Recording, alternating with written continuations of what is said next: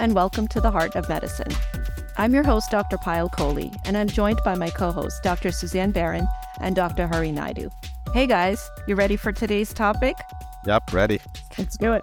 All right. Well, today we're talking about something that literally has had the medical community on the edge of its seat. And no two people in the medical community seem to agree whether this is a good idea or not. We're talking about doctors' unions. Now, labor unions have been around for a while, but in the past two years, we have really seen a huge surge in the number of doctors that are unionizing. And at least nine hospitals in the United States, including the Harvard hospitals, Massachusetts General Hospital, and Brigham and Women's Hospital, where Suzanne and I trained, have now formed physician unions. There's also a group called the Committee of Interns and Residents that has the largest membership of physicians at over 24,000 people. Now, this is a huge jump of about 40% since the start of the pandemic, and many people are actually blaming the pandemic for why unions have now become so common in medicine. So, of course, when you're a resident, the hours are long and the pay is small. And as medical trainees, all of us have worked 28 to 30 hours in a row, sometimes working 100, 110, 120 hours a week. And we don't get paid that much. We have an average starting salary of about 60,000. But are unions the answer to a better life? Or are they a sign of progress? And how do they impact the care of our patients? So let's jump right in. I first want us to talk about whether or not we, as individual physicians, are in favor of medical doctors unionizing. What do you guys think? So, you know, I've been watching this topic. This has been going on now for a few years, and I think there's a lot to unpack here. I do think that um, that unionizing is is very reasonable, and I'll tell you why. I think the the days of the past where doctors were more independent, had a lot more autonomy, most of us were in uh, private practices, and very few were in academic employed models. Those days are are long gone. And if you look at residents and uh, fellows, which is what we're focusing on today, you got to understand that these, uh, you know, we, we didn't have much choice in where we work. So for people who don't understand that, after medical school, you basically choose a field and you go through a match process where you rank the places that you'd like to go to um, in, in order of your preference. And you don't really know where you're going to go until one day where everybody opens their envelopes and they figure out which hospital they go to. So if you think about that, you're matching into an employment and you don't really know all the benefits or all the uh, issues that happen at that hospital that take care of you as an employee and you really don't have a lot of say in terms of whether you can take that contract or not i mean basically you're taking the contract because you're in the match so you're all of a sudden in a, in a situation where you have to take an employed role at a hospital that you don't know all the details with, and you have to live with that process, and you don't know what those administrators are like. You don't know how how uh, how well they're taking care of their residents. You can do a little bit of research ahead of time, but you don't really know, and then you're kind of stuck there. But Hari, I'm going to push back on you a little bit because we're not employees; we're students. We are taking an educational role. We're doctors in training when we go into the match should we be labeled as employees and have employee privileges or should we be labeled as students? And this is actually something that came up in 1976 at Cedars Sinai during a very famous case about medical residents pushing back on their work hours. And the courts ruled that they were actually students and they were there for an educational experience. They were not there as an employee. And the salary was just meant to offset living costs. It wasn't actually meant to be an income. So, what do you think about that? I think that's a tough one. I'm not sure I agree with that. I think I agree we're students at that level, and you know, all of us are 10, 15 years out from that that uh, that time period. But the truth is, uh, most of them are late 20s, early 30s. These are individuals who have families, who have uh, other responsibilities and debt and whatnot, and it really is an employment because they're using that money to start their lives and live their lives, pay rent, and do everything else. So yes, it's it's a a student trainee type of relationship, but it's also an employed relationship. So I think because of those two roles, you then have to look at how well are they taking care of you as a student versus how well they're taking care of you as an employee. I, I, I think would, that's changed. I would argue you can't have your cake and eat it too. You can't be a student and have the protections of the, you know, ACGME, which is a graduate medical organization that protects you as a student and gives you protected time to learn and and what have you. Uh, you know, encourages you, teaches you, and then at the same time also have the protections offered to an employee where you're actually, you know, there in an employment capacity. So I I would actually argue the opposite. I mean, I think medical unions as a resident or a trainee I think are a terrible idea because I think what they're doing is distracting from the academic environment. What they're doing is taking attention away from the learning, which is what you're there for. And yes, sometimes the hours are long when you're learning. And what they're putting the focus on is the work life balance and making sure you have your weekends and making sure you have good pay and and all of those are of course important. I don't think we should abuse the students, but I think we may have taken it too far. Now as grown-up physicians, I would argue the opposite, but I don't know. What do you think, Suzanne? Well, I think what you guys are coming at it is is that there are there are two there are two there are two groups of people here, right? We're talking about residents and interns and whether or not you know how we feel about them unionizing, and then we're talking about you know attending physicians, and those I think are very different groups of of, of, of folks um, when we think about that. I think in terms of residents and interns, I think, you know, it's a hard thing. Um, you know, I think the reality is, is we know that residents work long hours. We all did. And they are, you know, primarily really do contribute significantly uh, to the care for patients. Um, but we have to also recognize that they are also getting something back in return, which is, you know, you know, some very valuable training that frankly is expensive for, you know, the training hospital to provide. You know, I mean, I, I, I, I work in a teaching institution. I love teaching fellows. I have worked in uh, institutions where there has been less teaching or there's less residents and fellows. And certainly, you know, care can be more efficient when, you know, it's just me going through the procedure and doing my thing as opposed to having to, you know, take the time to teach teach a fellow. So I think it really ends up being a bit of a there's a give and take in the resident and training institution relationship. And whether or not a union would get in the way of that relationship, the answer is probably yes. But it, I think the key is going to be is could a union optimize that relationship in a way that there is still that valuable training, that valuable education perspective, while also recognizing that, you know, we need to provide appropriate working environment for, you know, folks who are who are giving care to our patients.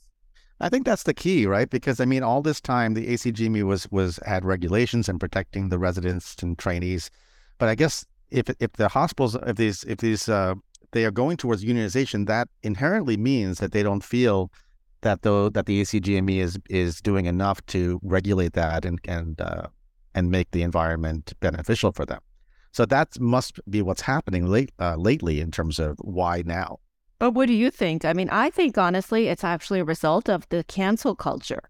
I feel like the residents and trainees that are now rising through the ranks of medicine are much more focused on work life balance. And, and, and, you know, of course, our pendulum has shifted that way and it should. But I also think that the that the sort of approach to anything that you don't like, whether it be driven by social media or, you know, just the culture that they're growing up in, is to protest and to cancel. And and to me, this is shocking. The fact that the residents took it so far as to actually go on strike. And of course, when you think about a union, you know, if you're going to join the union, you have to play by the rules. And some of the rules of the union are that if you're not happy, then you have to be willing to walk away and go on strike. I could never have imagined doing that as a medical resident because it's, yeah. you know, I mean, your patient is the one who's caught in the middle.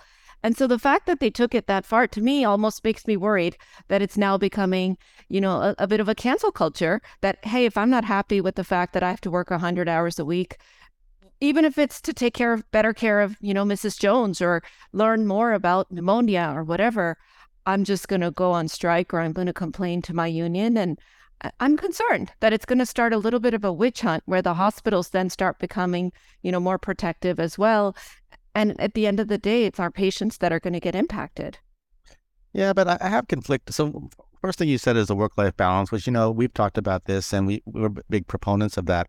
So the entire field has changed to us all wanting to do different things in life and to make sure that we have a balance in life, so we have better, healthier relationships. We can raise our kids, we can have our hobbies, and so as attendings, we're doing that. So it makes sense that that in training they're going to want that to do that too. It's not like all of a sudden we have stayed in the work ethic that we had 30 years ago. No, the whole field has changed. So mm, I would argue, what you're saying. No, I mean, I, so so the way you lived your life in college, Hari, when you were training, is different than how you live now, right? In terms of the size of the place you live in, how much money you spend. They're different phases of your life. And similarly, with medical residents, the phase of training is not the same as being an attending. When you're done training, your learning curve is a lot less steep you are making a commitment to your education. You're making a commitment to your patients by taking on that residency program, by by entering into that match. And I mean, if you're not up for it, then by all means, don't feel pressured and walk away. Well, but, but when, uh, when we were training, we saw all these people who were much older than us, and they didn't have that work-life balance. So we we had, we were emulating what they were doing at that point, which was basically devoting all their time to the field. So I think I still think the whole thing has changed, and we have to recognize that there should be some change at that group as well. So I, I think there's a couple of things to, to unpack here too. And, and one of them is is that, you know, I think as physicians, whether you're a trainee or you're an attending physician, that we all, you know, we all went into this, we took an oath that we would do everything possible for our patients and that our responsibility to our patients is is the highest calling, it's paramount. And so I think, you know, because of that, a lot of us do feel that, you know, patient care, we value patient care a lot of times over our own needs. And I think every single one of us has a story of, you know, the patient needed us in the hospital, we didn't go home, we missed, you know, whatever, you know, thing that was planned at home in our family life, or, you know, we didn't eat our dinner or we didn't sleep or whatever because we felt that the patient's needs were over our own. And so I think a lot of times what we say is we say because we value patient care so much, that's why we should avoid unionization because we fear that breaking, you know, if we're going to break that, if we're going to break that promise to our patients and that collective action can harm patients. But I think there's actually a couple of issues with this. And the reality is, is that we can have collective action, but it doesn't necessarily mean that you have to strike. Correct. Um, and so I think that there's, you know, there's a spectrum here where we can, where where folks can come together as a collective union that doesn't necessarily require striking in a way that, you know, is going to put patient care at, you know, in harm's way.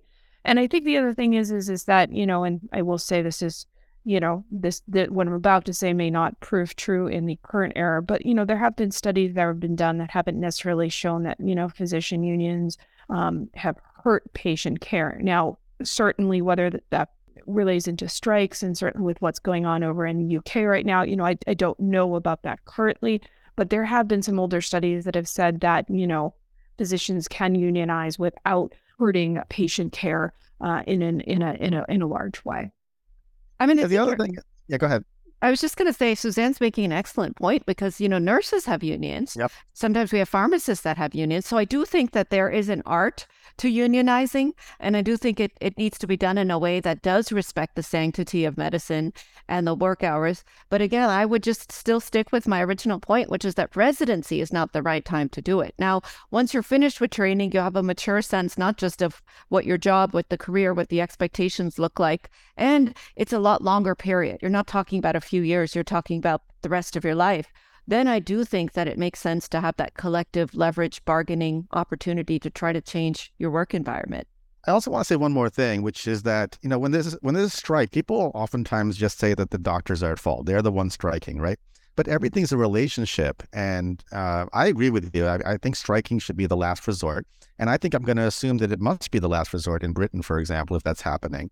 And what it means to me is that that both sides are not willing to strike a compromise. And if you think about it, we put so much weight on our relationship with the patient and we make it we take a hippocratic oath and we want to make sure we do right by the patient. It's very hard to not do that. Whereas the other two other constituents in the healthcare field such as the hospitals the insurance companies everybody else doesn't really have that oath. So they kind of know that all this time for decades we wouldn't walk away and so I just think that we're at, we're at risk of being taken advantage of repeatedly by a system that knows that at the end of the day we will take pay cuts and do all this kind of stuff because we want to take care of the patient and, and make sure that there's somebody left defending the patient. And that puts us in a situation that makes it very hard going forward, especially as the healthcare system really, you know, uh, coalesces, uh, you know, uh, on the one side in a very business way, and on the other side, the patient and the physician. Yeah, I mean, I think that's a great point. They they take advantage of the fact that we are all so committed like as physicians we do feel this ethical and moral obligation to our patients and and I would say it's not just the healthcare systems it's the insurance companies yeah. you know it's it's it's the pharmaceutical companies. It's really kind of the spectrum of the the for-profit businesses that are out there that do abuse the individual physician push them to their limits and that's really why we're seeing so much burnout and attrition in medicine. So you know in a way I do think that potentially collectively leveraging our bargaining power, whether we want to call it a union or, or call it something else, is a really great way for us as physicians to incite a grassroots effort to change things. But one thing I, I do want to mention is that I don't know that we necessarily should always just be leveraging for ourselves. Now, of course, the resident unions are leveraging for better working hours and, you know, longer maternity leaves and those types of things. But I feel like we should also take advantage of this type of a collective bargaining opportunity to leverage for our patients, to leverage for the changes that we want to see in the healthcare system with the delivery of healthcare, with the, you know, administrative burdens, the billing hassles, all of the other things that can impact our patients' care. I think that's a really important point that you make, Kyle, is is that I, you know, I think a lot of folks when they think about physicians unionizing and they think about stri- physicians striking, they are focusing on the fact that okay, well, they're asking for more money, or they're asking for longer, you know, better work hours or better work life balance. But the reality is, is I do think that these are things that, you know, and this needs to be the focus is that this is on behalf of patient care. Yes. I mean, we all talk about this, right? Like, you know do you want your loved one being cared for by somebody who has been awake and on on service for 48 hours? No you want the person to be cared by for somebody who's like 3 hours into their shift right? We know that the airline industry has has limits for how long pilots can work and for because they that is what is safe and what's appropriate. So i think even though there is this kind of well we should be compensated or we should work less hours, you know, that there is some that does need to be framed some ways, you know, on the fact that that's to also benefit patient care. I think the other thing is, is, is that, you know, when physicians do unionize and again are looking at collective actions that we have to think about, you know, what other things that they're asking for. They're wanting to make sure that that they're working in an environment that is appropriate for patients. Now, I remember when I was actually in high school, and this really st- struck me because I was finishing high school and getting ready to go to uh, to college and planning to be pre med, that I remember there was a resident strike in Boston, uh, actually. And the reason, the main reasoning was to make sure that they had translators available for patients who are non English speaking. Um, and they felt that without that, they were not providing appropriate care for the patients. And it actually drove them to a strike. And I remember thinking, you know, wow, like this is where, this is how far folks will go to make sure that their patients get the right care. And again, when we talk about better hours and we talk about you know longer you know longer leave and things like that it doesn't quite you know resonate in the same way as striking directly for something patient care related but i think it again it remains on a spectrum of that yeah i think what we do is when we lobby for ourselves i think it is true that we're pretty much lobbying for, so that we can be a better doctor for our patients. Uh, for example, in the hospital, if I want to create a certain culture for my patients, I have to lobby very hard to make sure that I can create that kind of program and and kind of get the hospital to provide the resources to do that. And I think this is where it comes in that uh, not to strike or to unionize per se, but if we can't get that kind of um, uh, you know headway with our individual uh, within the system in another way, then then this is where the unionization starts coming up. I'm going to quote Dr. Jordan Cohen, who works with the Association of American Medical Colleges, and he wrote uh, a few years ago in the New England Journal of Medicine saying, "White coats should not have union labels." And it was a very definitive anti-union opinion piece that he wrote that I actually enjoyed reading very much. But but I think what I'm hearing you guys say, and I think I sort of feel the same way, is that this really has to the pendulum has to be in the middle. And and personally, to be honest, I don't believe that every time a doctor asks for less working hours, they're doing it because of their patient. I do think that it can go too far in the other direction as well. And working three days a week or, you know, four days a week or whatever it, it may not serve your patient so well because it may limit the access the patients have to the doctor. If you're a trainee and you're all of a sudden capped on your work hours and you're getting a lot less educational hours, will your education be actually not as good when you finish? Yeah, there's so, a balance. Yeah.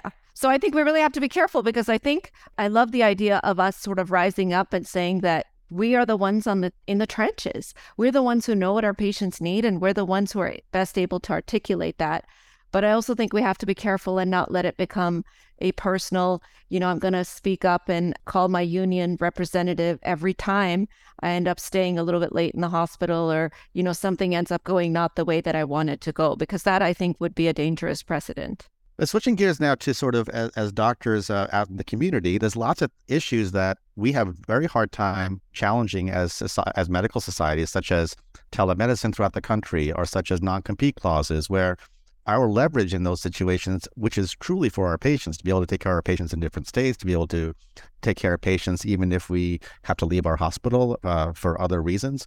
These are these are issues that we have very little recourse other than people's good graces in, in Congress or in your state legislature. And that's that's where I think part of the problem is coming up today, which is that the hospitals, insurance companies, pharma industry, they all have a lot more leverage.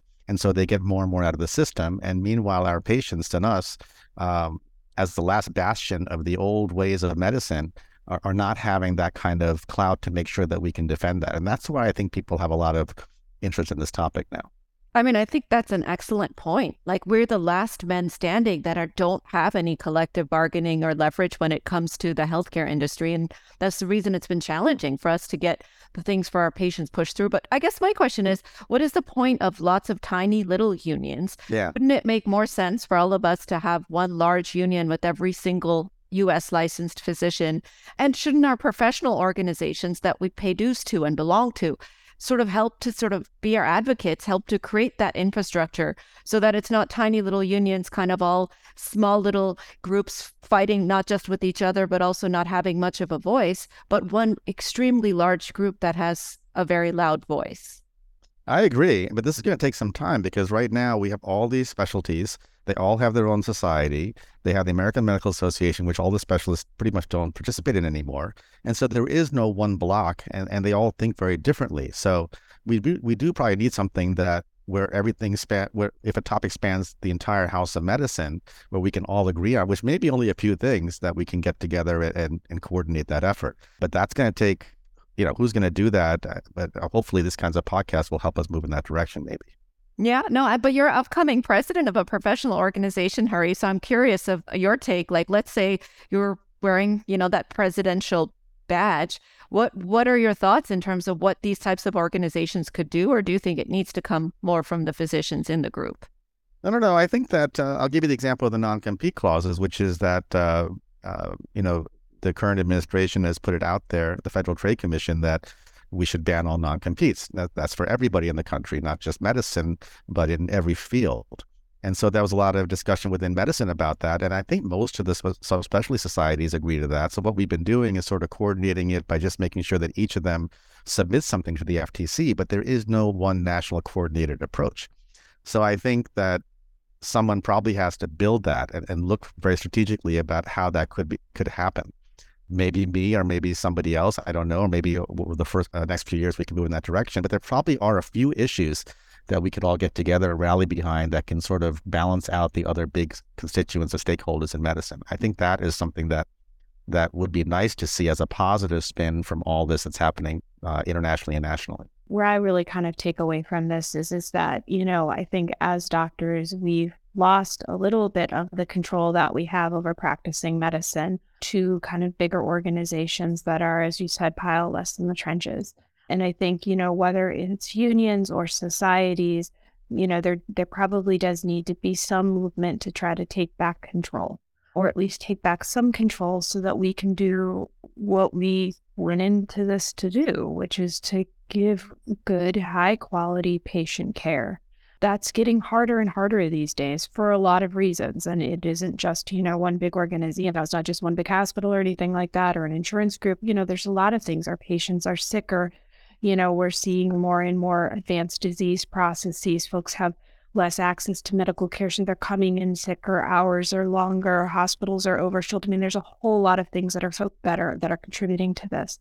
But I think that, you know, what I, you know the kind of the common theme that I'm really hearing, and again, whether that's for attending physicians or for uh, folks who are in training, is is that you know we need to probably figure out a way as a group to come together and try to uh, take back control a little bit so that we can really advocate and treat our patients in the best way possible. Hashtag take back medicine. I love it, Suzanne. I was just saying one more comment. I think you've opened up with the whole issue of the COVID pandemic. And I do think that that was an accelerator because I think in most hospitals in the country, that goes for trainees as well as for uh, seasoned attendings, we all had to shift gears and move from an educational aspect to a purely service and you know all hands on deck aspect. And I think that became even more uh, granular at the resident and trainee level, where they just had to work uh, and work in areas that they weren't uh, signed up to work in, a little bit outside the scope, and certainly a lot of service and, and certainly some danger, right? We all had some danger. So I think there's no blame there. We all had to do it. But, you know, as you said, they're paid to be students. And during that time, they really weren't as much students as they were workers because we were in a pandemic and a crisis. So I think that did accelerate the whole process. And, um, you know, that these kinds of things may happen again. So maybe, maybe looking at it and seeing what we would do differently is, is, is what sparked this as well. Yes, I think that that that's a really good point, Hari. And I I don't know for myself, I'm a different physician today than I was even three years ago. You know, just before the pandemic started, and my outlook on medicine is different. And and I think that that, along with all the other factors we've discussed, has really been what has changed the way that we've practiced medicine. So thank you for sharing your opinions today. We hope that you all will write in with some of your opinions on whether or not doctors should unionize.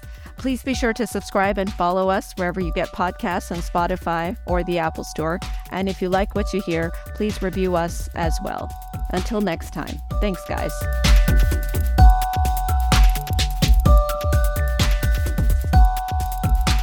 This podcast is sponsored by Esperion Therapeutics. Esperion Therapeutics, providing the next step in getting patients to their LDL cholesterol goal. Visit www.esperionscience.com to learn more.